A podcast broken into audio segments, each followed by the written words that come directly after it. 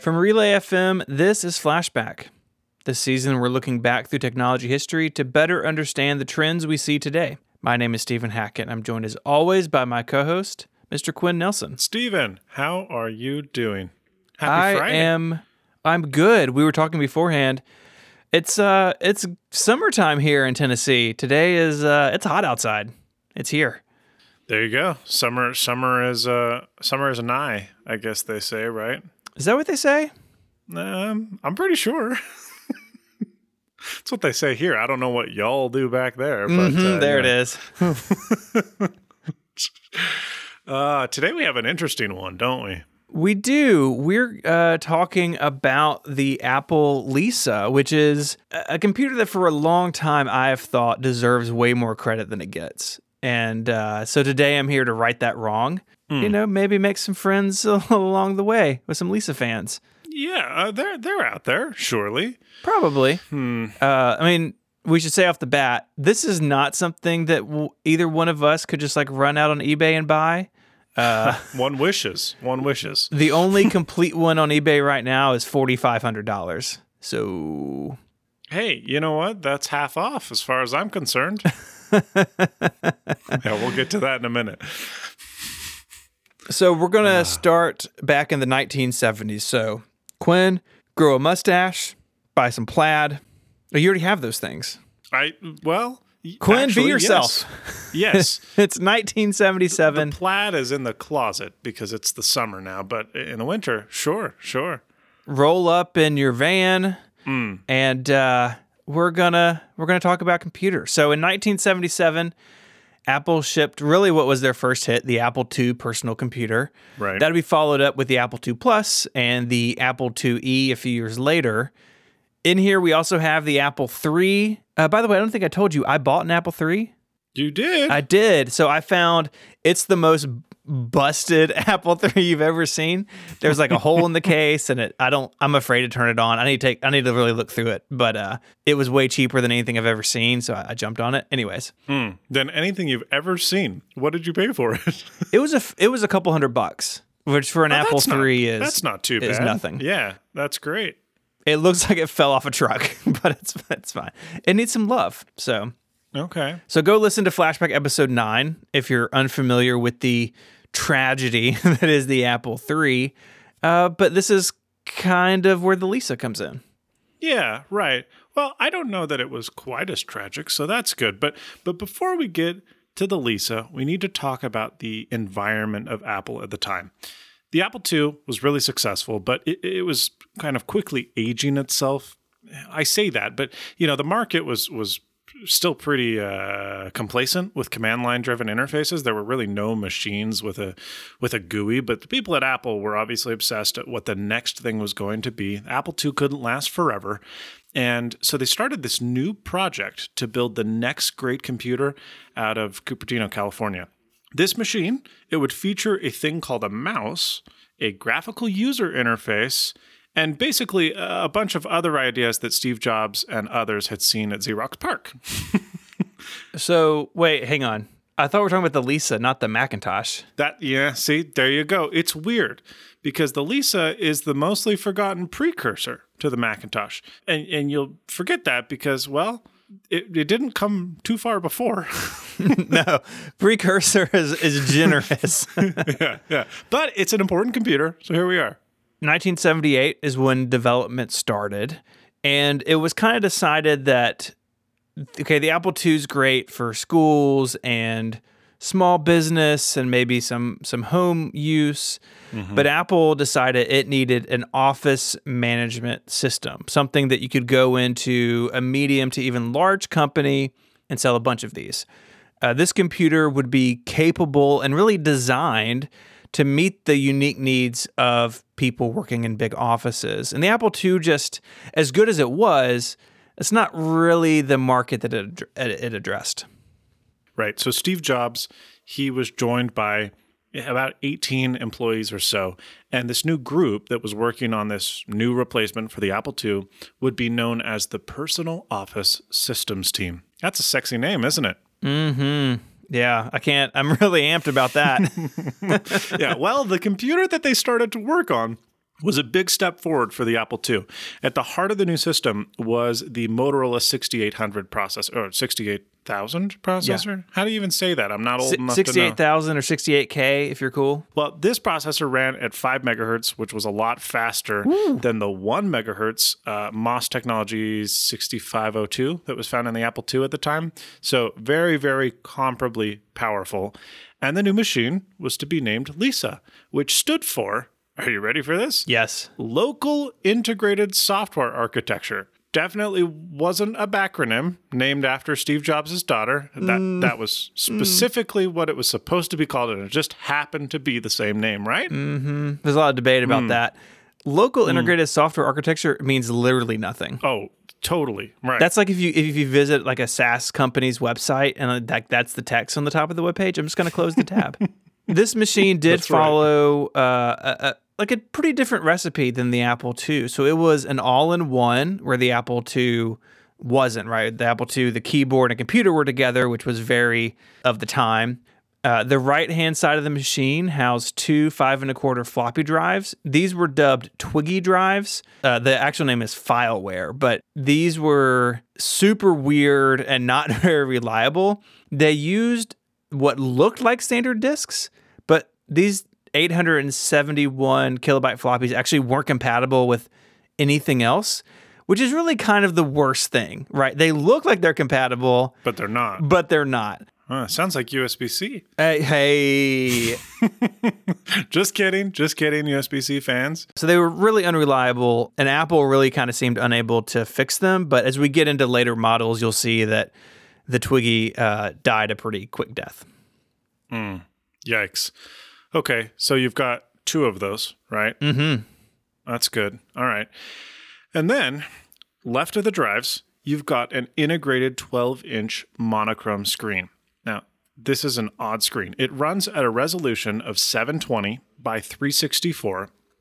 And the reason why it runs at that resolution is that, well, instead of the pixels being square, they were, get this, rectangular. Why? Now, why on earth would they do this? well, this was done so that the machine could show 80 columns of text, which was the standard for the time. Yeah. Even so, the team kind of fought for square dots, obviously, for better usability in graphics applications, because items look better with square pixels. But in the end, management said, no, there's no time to rework things. And so the Lisa shipped with weird horizontal pixels. And uh, this decision would come back to be a problem later, but we're kind of getting ahead of ourselves here. There's a reason that computers don't use pixels like this for this machine. Uh, because again, think about the era. Other than like CP/M and then later MS DOS, a lot of computers came with their own discrete software. Uh, right. so here we had Lisa OS, and uh, it was really built from the ground up. Uh, and we call it Lisa OS today. It really didn't have its own brand, right? It was just like what the computer Right. did. Right. But if you think about 1978, starting on this, it has some really impressive features, uh, including protected memory, something that the Mac wouldn't have until 2001. They did that by going over to Sun and saying, "Hey, can we have part of your workstation hardware?" And Sun said yes. And so the uh, the Lisa was sort of this weird hybrid of Apple and Sun technology, really far under the under the hood.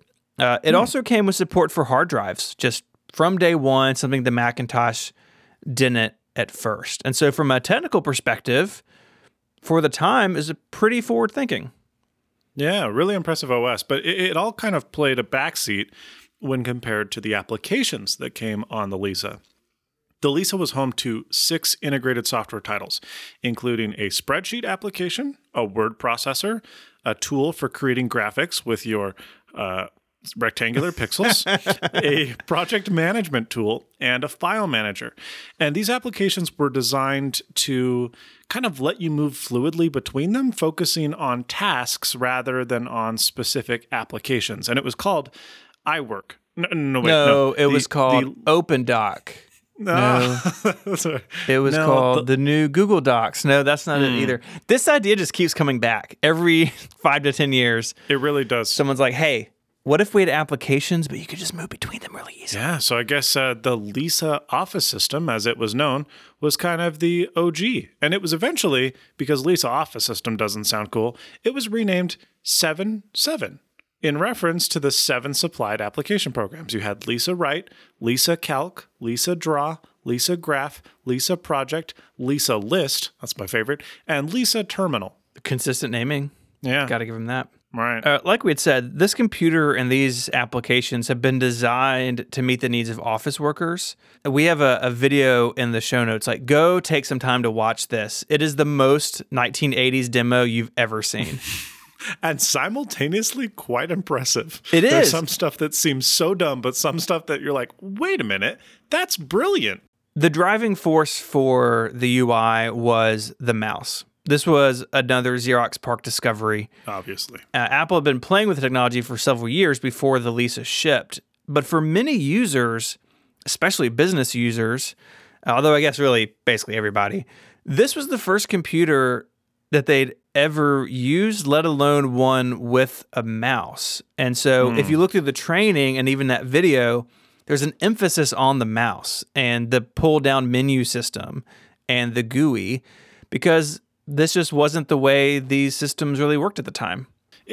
In theory, this is a, a really powerful machine. It's running an OS with a really clever design, applications that all work simultaneously together. It's bound to be successful, right? We'll get to that after this break. This episode of Flashback is brought to you by Command Line Heroes.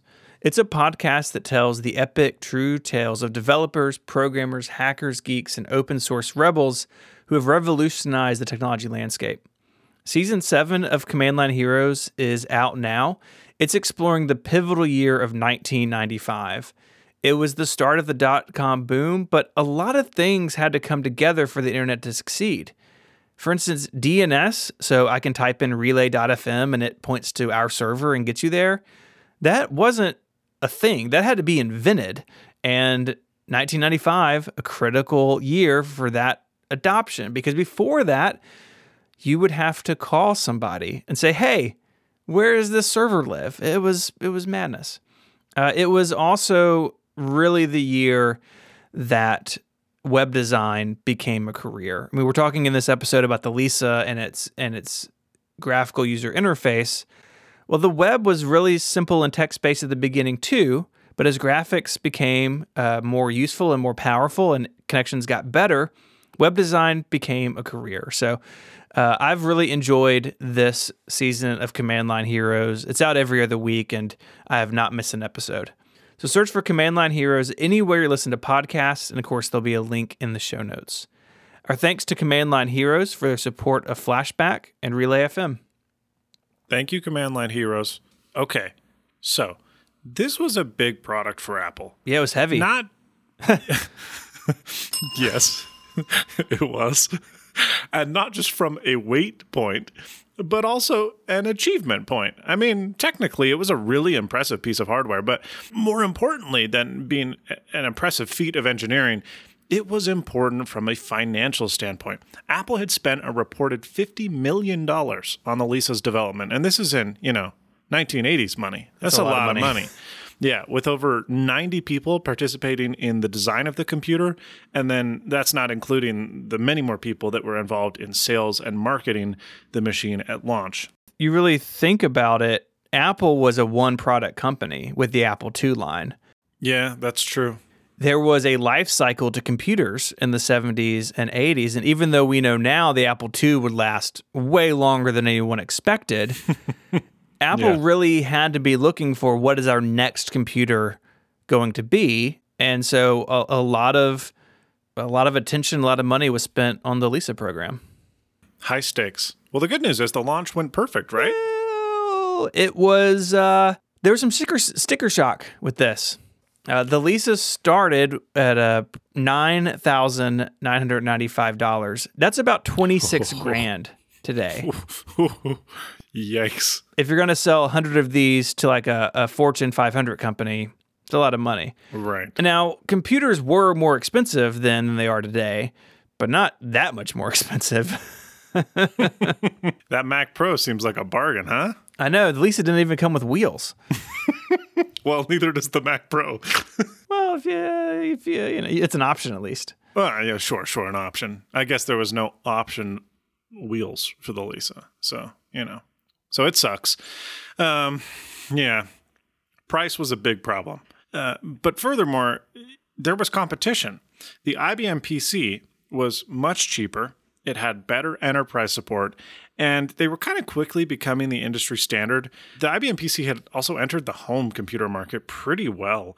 Uh, not until kind of the the later IBM PCs, but it but you know even in the early 80s in 1981 they launched their first consumer version, and so it was a computer that people were more familiar with perhaps that they might have had at home and then it ran basic which you know for people that had been using computers for for a while was it was more familiar to them less kind of uh, abstract than this brand new user interface with a GUI and this weird thing called a mouse and uh, all this other stuff. That's just one problem because that assumes that the Lisa, you know, was perfect. Yeah, you had the the floppy issue that we talked about. Not only the weird incompatibility, but also just the reliability of the drives.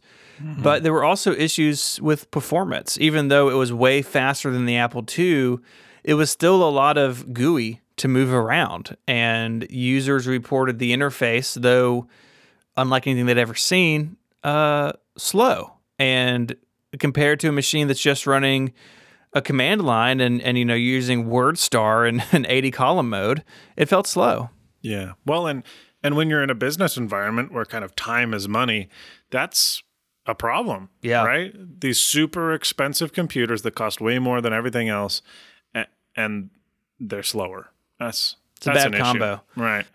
Well, then there's another problem, right? This is 1983. mm-hmm. which, if you'll recall, is just one year before the launch of the Macintosh. And we'll kind of get to why these two computers uh, maybe stepped over one another. Yeah. Um, but the Macintosh was significantly less expensive, and sure, it was less powerful, but not that much less powerful compared to the price. And the Macintosh, I mean, it didn't have the strongest of launches either, but compared to the Lisa, it was a smashing success. It had pretty good software support, um, which the Lisa we'll talk about was needed for. and uh, well, it was just a significantly more robust machine with much better marketing, which maybe helped Apple's messaging in that regard. Yeah, and the relationship between the two machines is, is definitely fascinating. You know, Jobs worked on the Lisa, but then moved over to the Macintosh, and depending on what you read and when it was written, he was sort of hell bent on destroying the Lisa for various reasons. There's a lot of internal mess at Apple at this time. Yeah. Uh, but yeah, so the Lisa comes out in early 83. In January 84, you have the Macintosh introduction. Steve Jobs pulls it out of a bag. The computer can talk. It's adorable. But Apple also updated uh, and released the Lisa 2 uh, at the same time. And mm. you may think, hey, version 2, it must be huge and evolutionary. That's big. Yeah. Uh, it was really a revision. Oh. Uh, and one with certain changes that may not have been considered by all to be actual upgrades. So, so what did the Lisa 2 bring? First of all, it brought a significantly lower price tag. That's good. they dro- yeah, they dropped it from $10,000 as a starting price point to just 3,495. How? How do you well? How do you knock two thirds off the cost? As you as you mentioned previously, uh, it came with some pretty substantial downgrades if you could call them that. I mean, they were reliability improvements, but downgrades overall. So first off, the cool, you know, dual Twiggy drives we talked about earlier with those super large five and a quarter floppies that were completely proprietary and not very reliable. Well, those got the X, and Apple just moved to a single floppy slot, which supported Sony's lower capacity 400k micro floppies. So uh, kind of more of a standard. Uh, it wasn't something they had developed in house and there was just one of them. Drives were really expensive, so that helped kind of the cost significantly. Furthermore, the original Lisa had a starting memory spec of one megabyte, and it was expandable up to two megabytes. But with the Lisa 2, it dropped that, it halved that down to a 512K starting price point for, or 512K option uh, for the starting price point, which, you know, half the memory, memory is expensive. That's going to help Probably Last. didn't do much in terms of the performance issues. Yeah. And then the last thing is, and this is another fairly substantial one, the Lisa 2, uh, at least in its base model, didn't ship with a hard disk, um, which the Lisa 1 certainly did. Hard drives were incredibly expensive. And so all of these kind of weight and cost reductions helped the price point become a little more uh, accessible. But it also kind of removes the Lisa's main selling point, which is that it's a substantially more powerful computer than the Macintosh. And without a hard drive and all this stuff, it is actually kind of closer to the the Macintosh in, in spec and all that stuff. But um, it, that wasn't to say that you couldn't upgrade the machine, right? I mean, it was still powerful, or could be. Yeah, you could uh, throw on a external hard drive called the Profile. It sat on top, uh, Okay. which is kind of funny looking when you look at pictures of this thing. It's got like this big hat on it that is a hard drive. You Yeah. could order it with an internal hard drive, and we're talking like five megabytes, ten megabytes. I think the the max you could do, you could link seven 10 megabyte ones together Oh. for the cost of, I assume, hundred thousand dollars. Yeah. de- well, and I mean, who could ever possibly fill up 70 megs of storage anyway? So, yeah. Yeah, I'm looking down at my recorder. I have 121 megabytes of audio so far just in this recording. Yep, I'm at the at the same. 23 minutes in, 121 megs. Wow. We would need so many profiles. Yeah. and it had some some parallel port cards and it had an internal expansion. Like you could do some things with the Lisa 2, mm-hmm. but very quickly you would be, you know, ratcheting the price up. Say that you you wanted to to use that external drive, the profile drive, in lieu of an Okay. internal hard drive, which by the way was called widget. So widget is the internal drive, profile is the external drive. I don't know why they named them different things. Yeah, based on what I was able to find, the the internal drive, the widget drive, if you were to have opted for that, used a voice coil uh, instead of a more s- you know kind of traditional stepper motor Okay. that was found in most hard drives. Um, there were theoretical improvements to this. Um, noise was one of them. Uh, tracking speed was one of them. Uh, however, Apple's widget drive was not only this newer voice coil technology, but it also had a proprietary controller instead of the more standardized kind of Seagate stepper motor style drive. And um, as one might expect, unfortunately, the widget drive had pretty extraordinary reliability problems to the point where most Lisas that had internal drives have not lived uh, very well. That's no good. Whereas you can still buy profiles on eBay and they work great. They're really loud and they draw tons of power from your wall, but they work. So that's good. Now, let's talk about if you were one of the poor suckers that purchased just one year prior the original Lisa for $10,000. Yeah, what happened to all those people? Yeah, well, there probably weren't that many, which is why Apple No. did the following. It was like a few nice. thousand. it was Yeah. not good.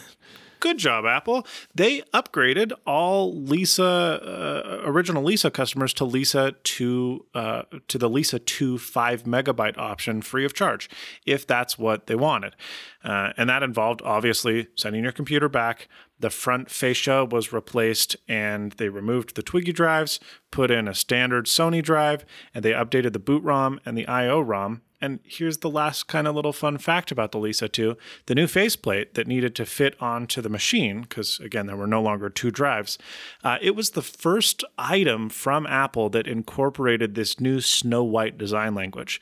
And so it has these long horizontal lines across the top of the display or the top of the kind of entire computer that kind of slowly fade out. And then there is the famous inlaid Apple logo that's just inset and it's bubbled and very pretty. And can I just say, hot dang, you know, the original Lisa is not a looker at all, but the Lisa 2 is still, I think, a pretty attractive looking computer. An old one, but that's a pretty machine. Yeah, I love the Snow White design language. I, I think it oh, looks it's great. fantastic. If you look through its Wikipedia page, it'll be in the show notes. Apple applied it to a bunch of different looking computers, and mm-hmm. It looks good in all of them. I mean, it's really Yeah. a very impressively done design. Bring it back. Bring it back. Can you imagine? There's like a the uh, the uh, a beige full of lines iMac coming out this fall. Yeah. Ooh, iMac Pro with lines for air for the tiny little fans, an inlaid colored Apple logo. Sign Ooh, me up. I'd buy one of those in a heartbeat. Sign me up. That would be a seller if it was in like an iMac Pro or something like that, because only you know nerds are buying that. So make it an option, Apple. Come on, be fun. I want my the next Mac Pro to have a key, to s- you know, to, to lock people out of it, just like the old days. yeah, that's right. All right, uh, real quick before we get into the the final act of the Apple Lisa, I want to tell you about another podcast here on Relay FM. That is Roboism. It's a show by our friends Alex Cox and Kathy Campbell. They explore topics like artificial intelligence, machine learning, and digital assistance, and how these things affect us and our culture. Explore the humanity behind the bots that are quickly becoming a part of our everyday life. You can find it on the web at relay.fm slash roboism or search roboism wherever you get your podcasts. So you may have worked out by now the Lisa was not a big success. We're talking sales numbers in the thousands, not the hundreds of thousands. It was, like we said, just too expensive. It had an almost total lack of third party software. And it really was a computer that it it just didn't really improve over time like a lot of others could because they had flourishing software ecosystems. In comparison, the Apple II, CP/M machines, various DOS systems had a wide range of software available to them. And like you said, the Macintosh wasn't actually a huge hit out of the gate either, but it was Right. much cheaper and more mm-hmm. attractive to buyers. Hmm. Ironically, and I, I love this, early Macintosh software development had to be done on a Lisa, but that wasn't going to be enough to save the computer either. Yeah. I, I dug through my archives and found a bit from Byte magazine from February 1984. This is fantastic, by the way. Oh man. Yeah, so this is uh, I pulled this out because it really compares the Macintosh to the Lisa. So this is one month after the Macintosh is announced and the Lisa 2 is announced. So I'm gonna I'm gonna read a little bit of this. The Macintosh computer is built on three cornerstone ideas: second generation Lisa technology, reliability and low cost through simplicity, and maximum synergy between hardware and software. Although the Macintosh cost approximately one third of the price of a Lisa, the Mac has much more than one third of the Lisa's power. The idea of reliability through simplicity not only makes the Macintosh possible at a relatively low price, but also produces a machine that has a reliability normally associated with much simpler computers. The Lisa was important because it was the first commercial product to use the mouse window desktop environment. The Macintosh, this is the killer.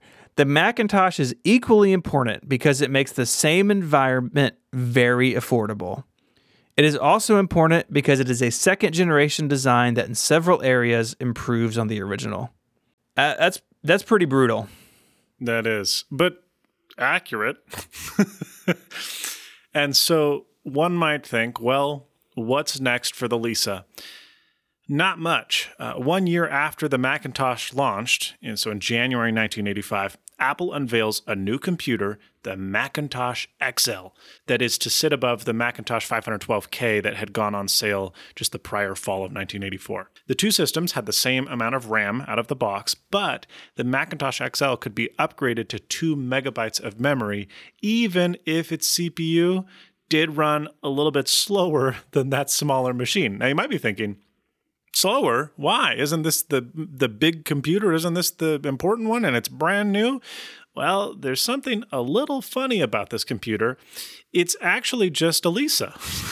Yeah. it's Elisa lisa 2 with a 10 megabyte hard drive that had been modified to run macintosh software Oh, it's so and sad. And this was uh yeah this was something that was made possible through software named macworks xl which allowed for 64k macintosh rom emulation the original rosetta kind and- of. and uh, if Rosetta the lets you run com- software from a totally different computer, right, right. Poor Lisa. It's pretty savage. Yeah, not a great look. I think Apple viewed this as, hey, we want to expand the Mac line. We have a bunch of this hardware laying around. Let's just uh, Let's put a new sticker on it. let's just do that. MacWorks XL, man, it, it wasn't great at the beginning. For Mhm. instance, it didn't support hard drives, even though the Mac XL could and came with the hard drive. But Yikes. it, it got better over time. One should hope. But remember those rectangular pixels we mentioned earlier? I do. Uh, this meant that the effective resolution of the Mac XL was 720 by 364. And Oh, yeah. the Okay. Macintosh was not designed for that resolution, nor was it designed for rectangular pixels. Right. There was actually an upgrade program that, depending Oh. on what you read, Apple offered, but maybe it was put together by a third party, like a partner. Uh, there's also ways you can do it now if you have one of these. And it would upgrade the resolution to 608 by 431. Uh, but you couldn't get around those limitations unless you just straight up replace the screen. And if you didn't replace the screen, the computer looked like a Lisa, but it ran stretched out Macintosh software. Gorgeous. Beautiful. yeah. Uh, as you can guess, this didn't help out the uh, the Lisa platform too much. Apple was selling a Lisa designed to run Mac OS with Macintosh branding. And, uh, well, it ran Mac OS off a floppy disk, which wasn't exactly a vote of confidence that the few Lisa fans had kind of been looking for. Uh, sadly for them, the Macintosh XL tripled the sales of the original Lisa. Oh, God. But as you mentioned earlier, I mean, that's a pretty low bar. We're estimating, and it's been estimated that the total number of sales were in just, you know, the low few thousands. So not great. And and that was for the, the computer's entire run. And it got to the point where CEO John Sculley stated that even though the demand had increased for the Macintosh XL, uh, restarting manufacturing to meet that demand would not be cost effective.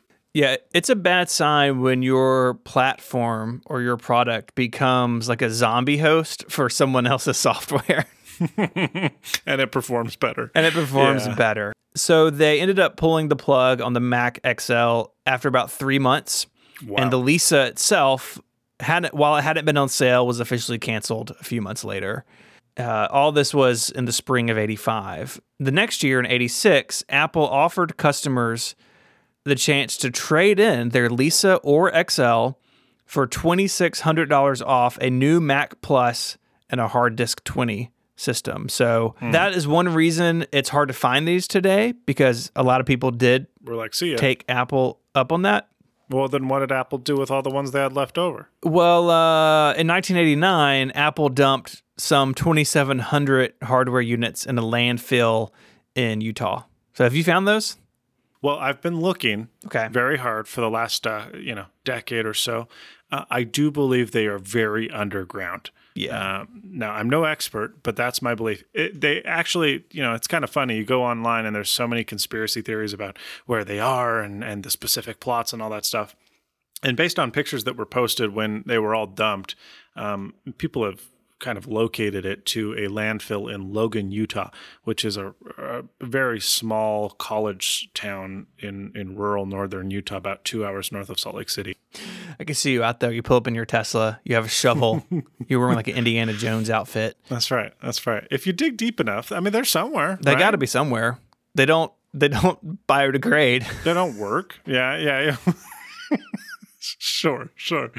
Okay. Uh, So so we got to talk about this. The reason I think this is an important computer is because it it did pave the way for Macintosh. You know, using that to Oh, quote totally. Byte magazine, second generation Lisa technology. But Yeah. it really was kind of doomed from the start. and why is that? Well, you had the the internal politics at Apple. You had a lot of Apple that said we need to focus on the Apple II. Right. You had Steve Jobs, uh, basically when he left Lisa to go over to Macintosh, pulling like the best engineers, and he had been just like we said, hell bent on destroying the Lisa and Apple II to make his computer the best selling one. Then you had the high price and the limited software, and the Mac just the Mac took all the same ingredients, but the cake that came out the other end was just much better.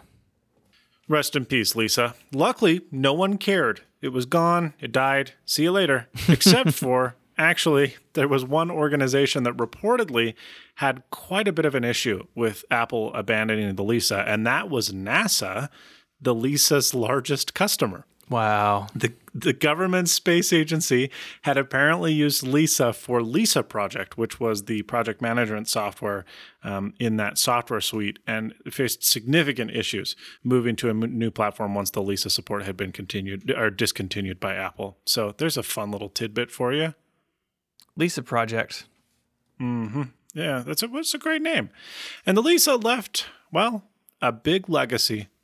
Now, you know, it's it's sad because the Macintosh really gets the credit for bringing kind of the graphical user interface to the mass uh, to the masses. Yeah. And that wasn't, you know, novel with the Macintosh, nor was the mouse. But that was, you know, when people think mouse, you know, graphical screen, people think Macintosh. And the sad thing is, is that yeah, sure, you know, Xerox PARC had done that a few years previously, but but the Lisa tried to do that, and it just failed to perform well in the market. But as you mentioned, a lot of the tech was brought to the Mac, and so it really deserves more respect than it gets. I think.